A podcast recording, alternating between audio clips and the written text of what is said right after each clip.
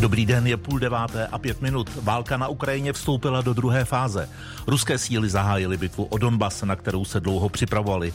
Tohle uvedl v noci ve videoproslovu ukrajinský prezident Volodymyr Zelenský.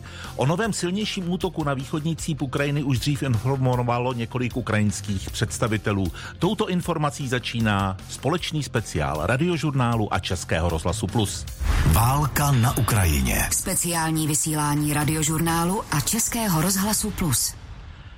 Český rozhlas má v Kijevě zvláštního zpravodaje Jaromíra Marka. Jaromíre, dobré ráno.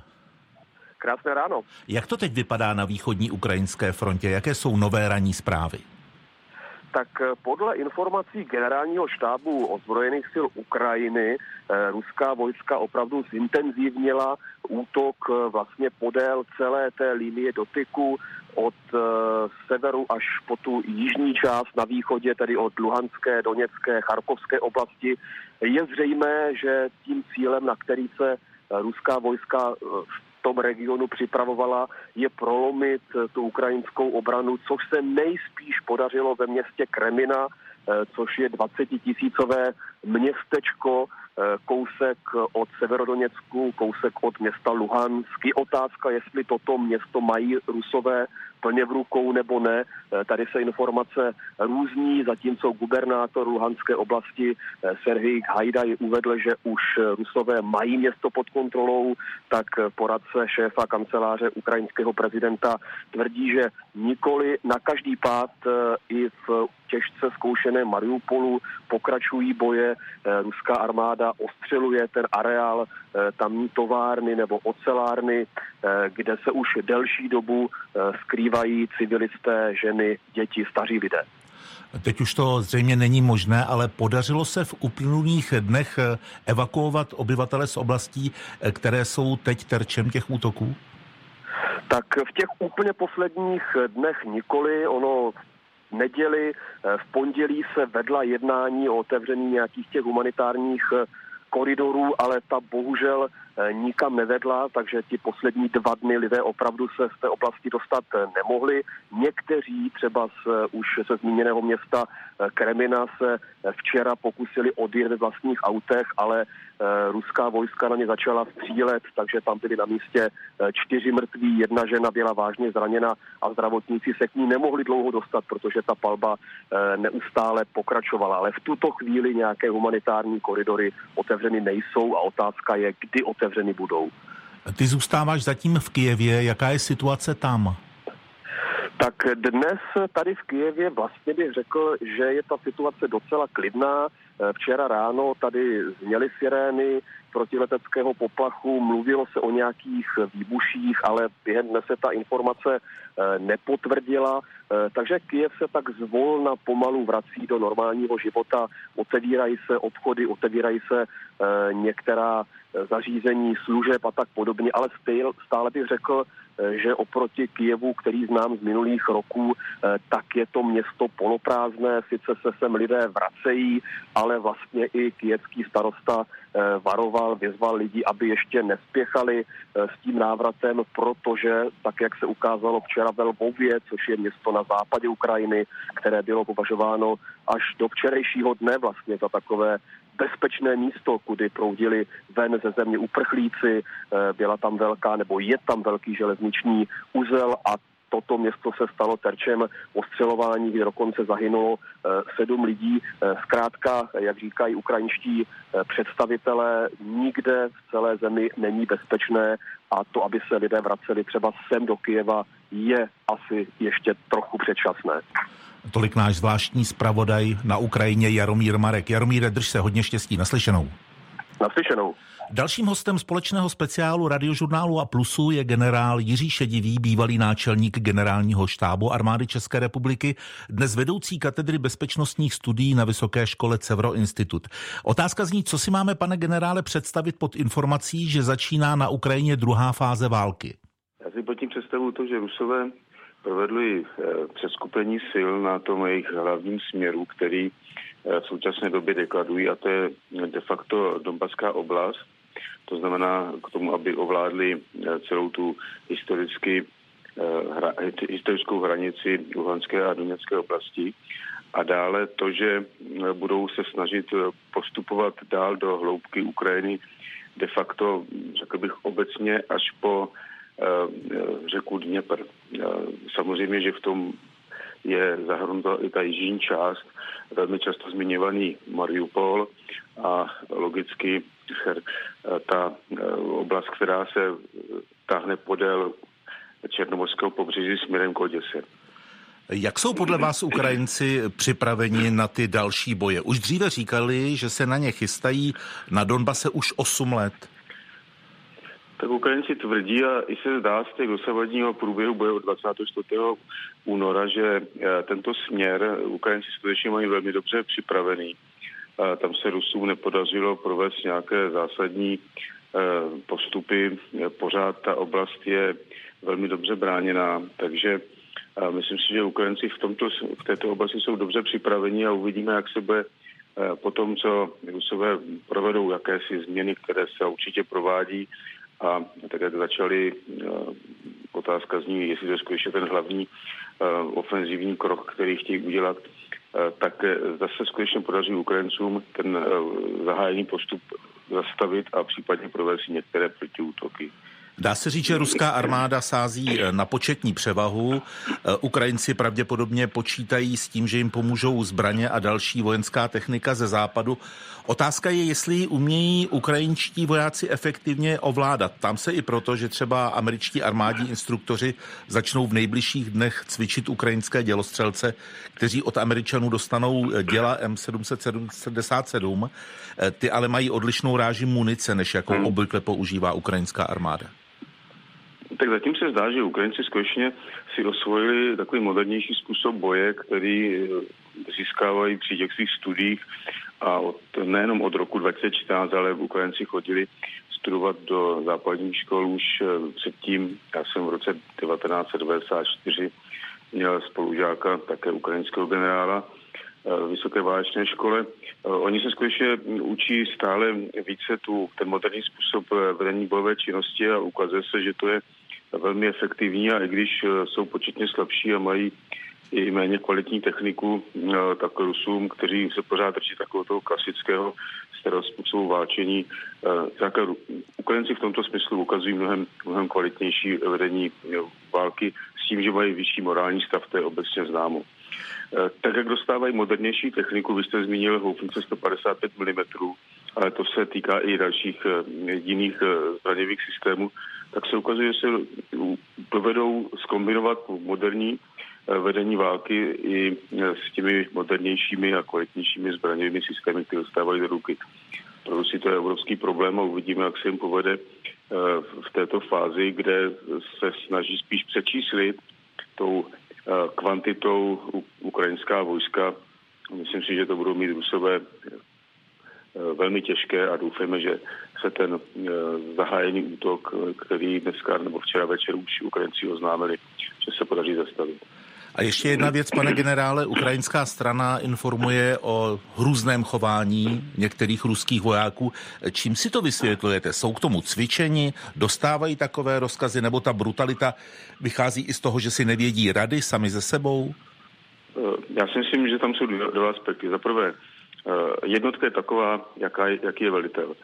A v tomto myslím, že Rusové zaspali, protože takový ten civilizační pokrok, eh, ten se musí odrazit i v armádách a to se, to se Rusům se určitě nedaří. Ti velitelé se nevšímaví k tomu, co vojáci dělají a to je, myslím, jeden z hlavních úkolů. Ta nevycvičenost a morální pokleslost ruských vojáků. Za druhé, určitě je tam věc, která je spojená s psychikou vojáků, kteří Eh, jsou svědky obrovských ztrát. Rusové mají ztráty skutečně eh, poměrně velké a v takovém případě se psychika člověka dostává do úplně jiné roviny a, a ti lidé se chovají, já nechci jako zvířata, to asi ne, ale, ale zkrátka chovají se velmi brutálně, velmi nelidsky a myslím si, že to je jeden z těch rysů, který se začíná u Rusů prohlubovat.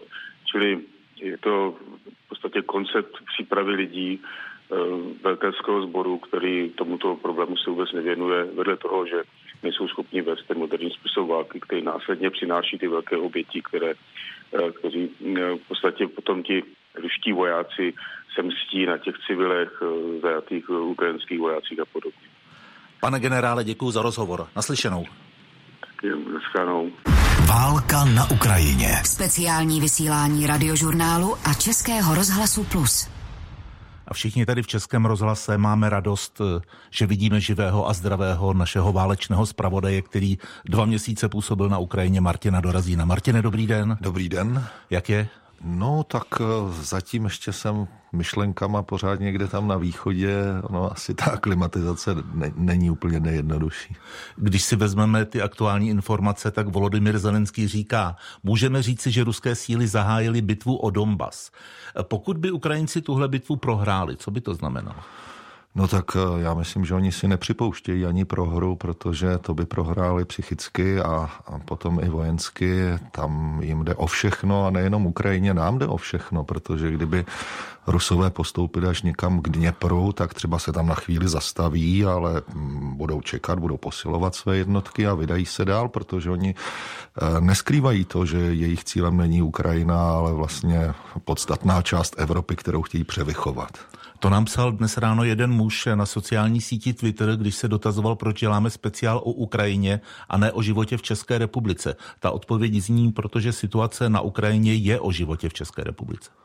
No přesně tak. Já myslím, že si to spousta lidí uvědomuje, ale spousta lidí to pořád bere na lehkou váhu.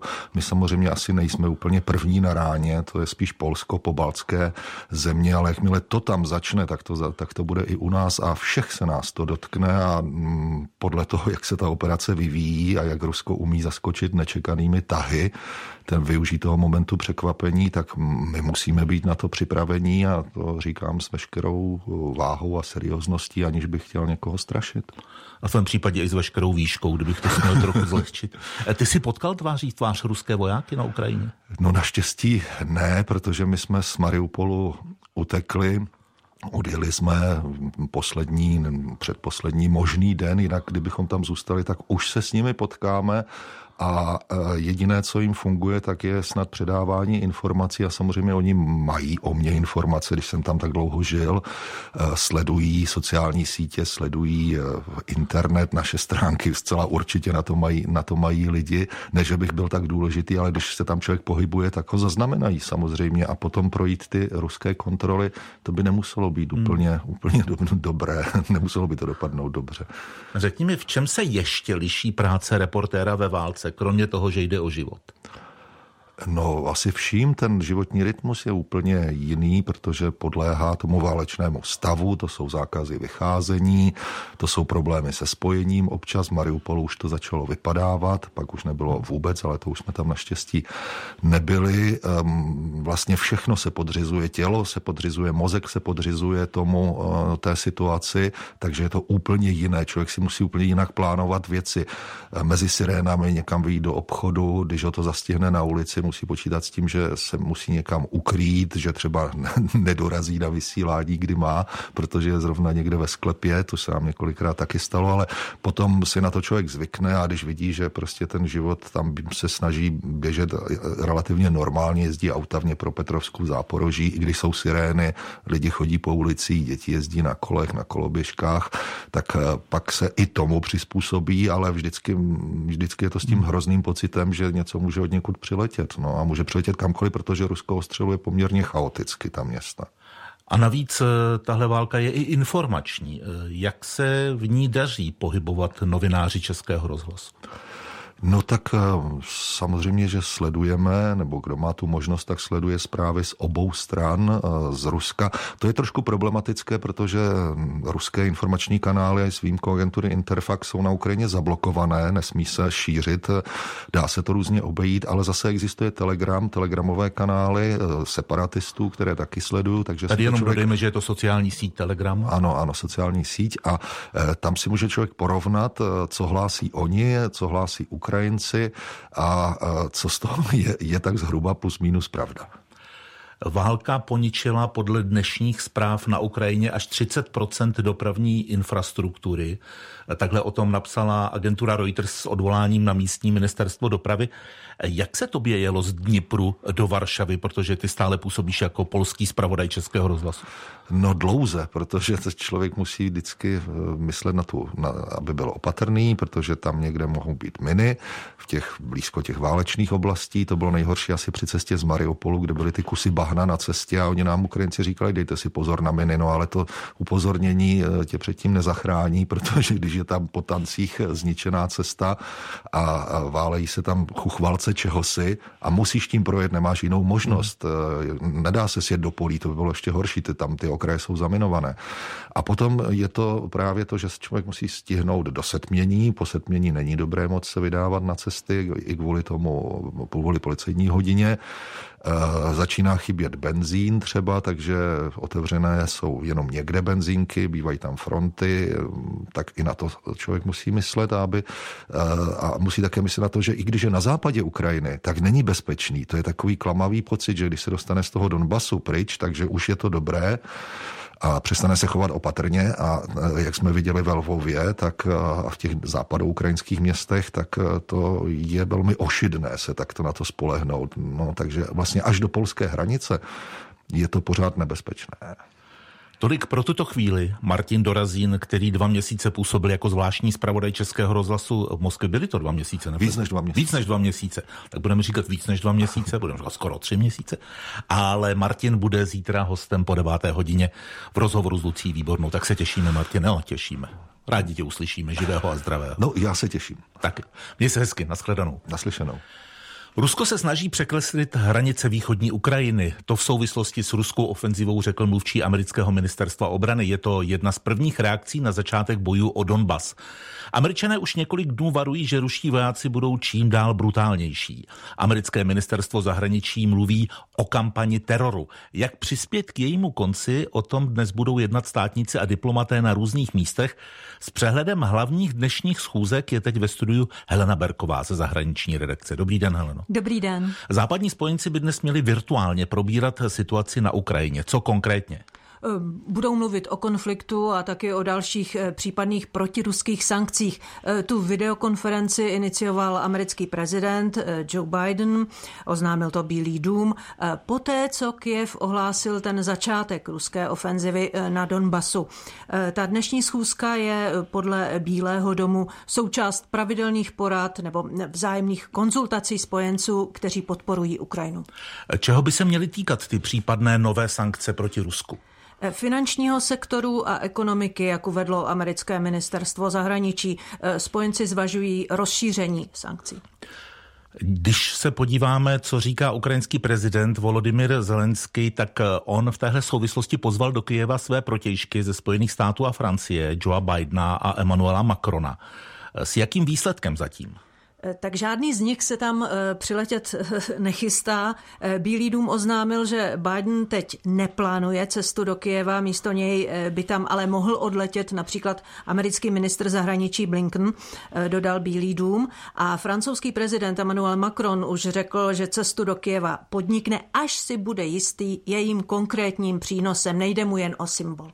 V Moskvě bude arménský premiér. On se setká s ruským prezidentem Vladimírem Putinem. Ano, ta schůzka je plánovaná. Arménský premiér Nikol Pašinian je v Moskvě na dvoudenní návštěvě a s Putinem by měli mluvit o dalším rozvoji vzájemných vztahů. Uvádí to arménská agentura eh, Mediamax. Uvidíme, jestli bude řeč i o tom, čemu Rusko říká zvláštní vojenská operace na Ukrajině. Helena Berková, děkujeme naslyšenou. Naslyšenou. Posloucháte společný speciál radiožurnálu a Českého rozhlasu Plus. Část Donbasu, konkrétně některé oblasti Doněcku a Luhansku, ovládají proruští separatisté podporovaní Moskvou od roku 2014. Obě oblasti v únoru Rusko prohlásilo za nezávislé státy a odstartovalo tím válku na Ukrajině. Závěrečným hostem dnešního speciálu je politický geograf Michael Romancov, který působí na Univerzitě Karlově a na Metropolitní univerzitě v Praze. Dobrý den. Dobrý den. Proč chce Rusko právě tu oblast Donbasu? V čem je pro něj důležitá? Já si myslím, že v tento okamžik se jedná primárně už o jaksi nějaký význam, řekněme, v oblasti PR, eh, protože eh, Rusko eh, k ničemu vlastně zdroje, které na Donbasu jsou, respektive ve stavu, kterém jsou, připomněl bych tady to vlastně plošné ničení všeho, co tam existuje, tak to k ničemu nepotřebuje. Když Rusové poprvé vtrhli na Donbas v roce 2014, tak v téhleté oblasti byla tehdy dislokovaná poměrně velká část ještě toho někdejšího sovětského, řekněme vojenského nebo obraného eh, průmyslu a ono už se na to poměrně zapomnělo, ale eh, protože v roce 2014 tehdy ta vojenská operace probíhala vlastně zpočátku velmi rychle, tak eh, Rusové tehdy tvrdili, že evakuují některá důležitá výrobní zařízení do Ruské federace. Jinými slovy, oni tam už tehdy vyrabovali některé důležité továrny, odkud prostě ukradli stroje, plány na výrobu něčeho, prostě, co se potom používá eh, při výrobě, ať už přímo zbraní nebo třeba leteckých motorů a tak dál. Eh, nicméně tenhle potenciál eh, už tam buď není, anebo je zcela zničený.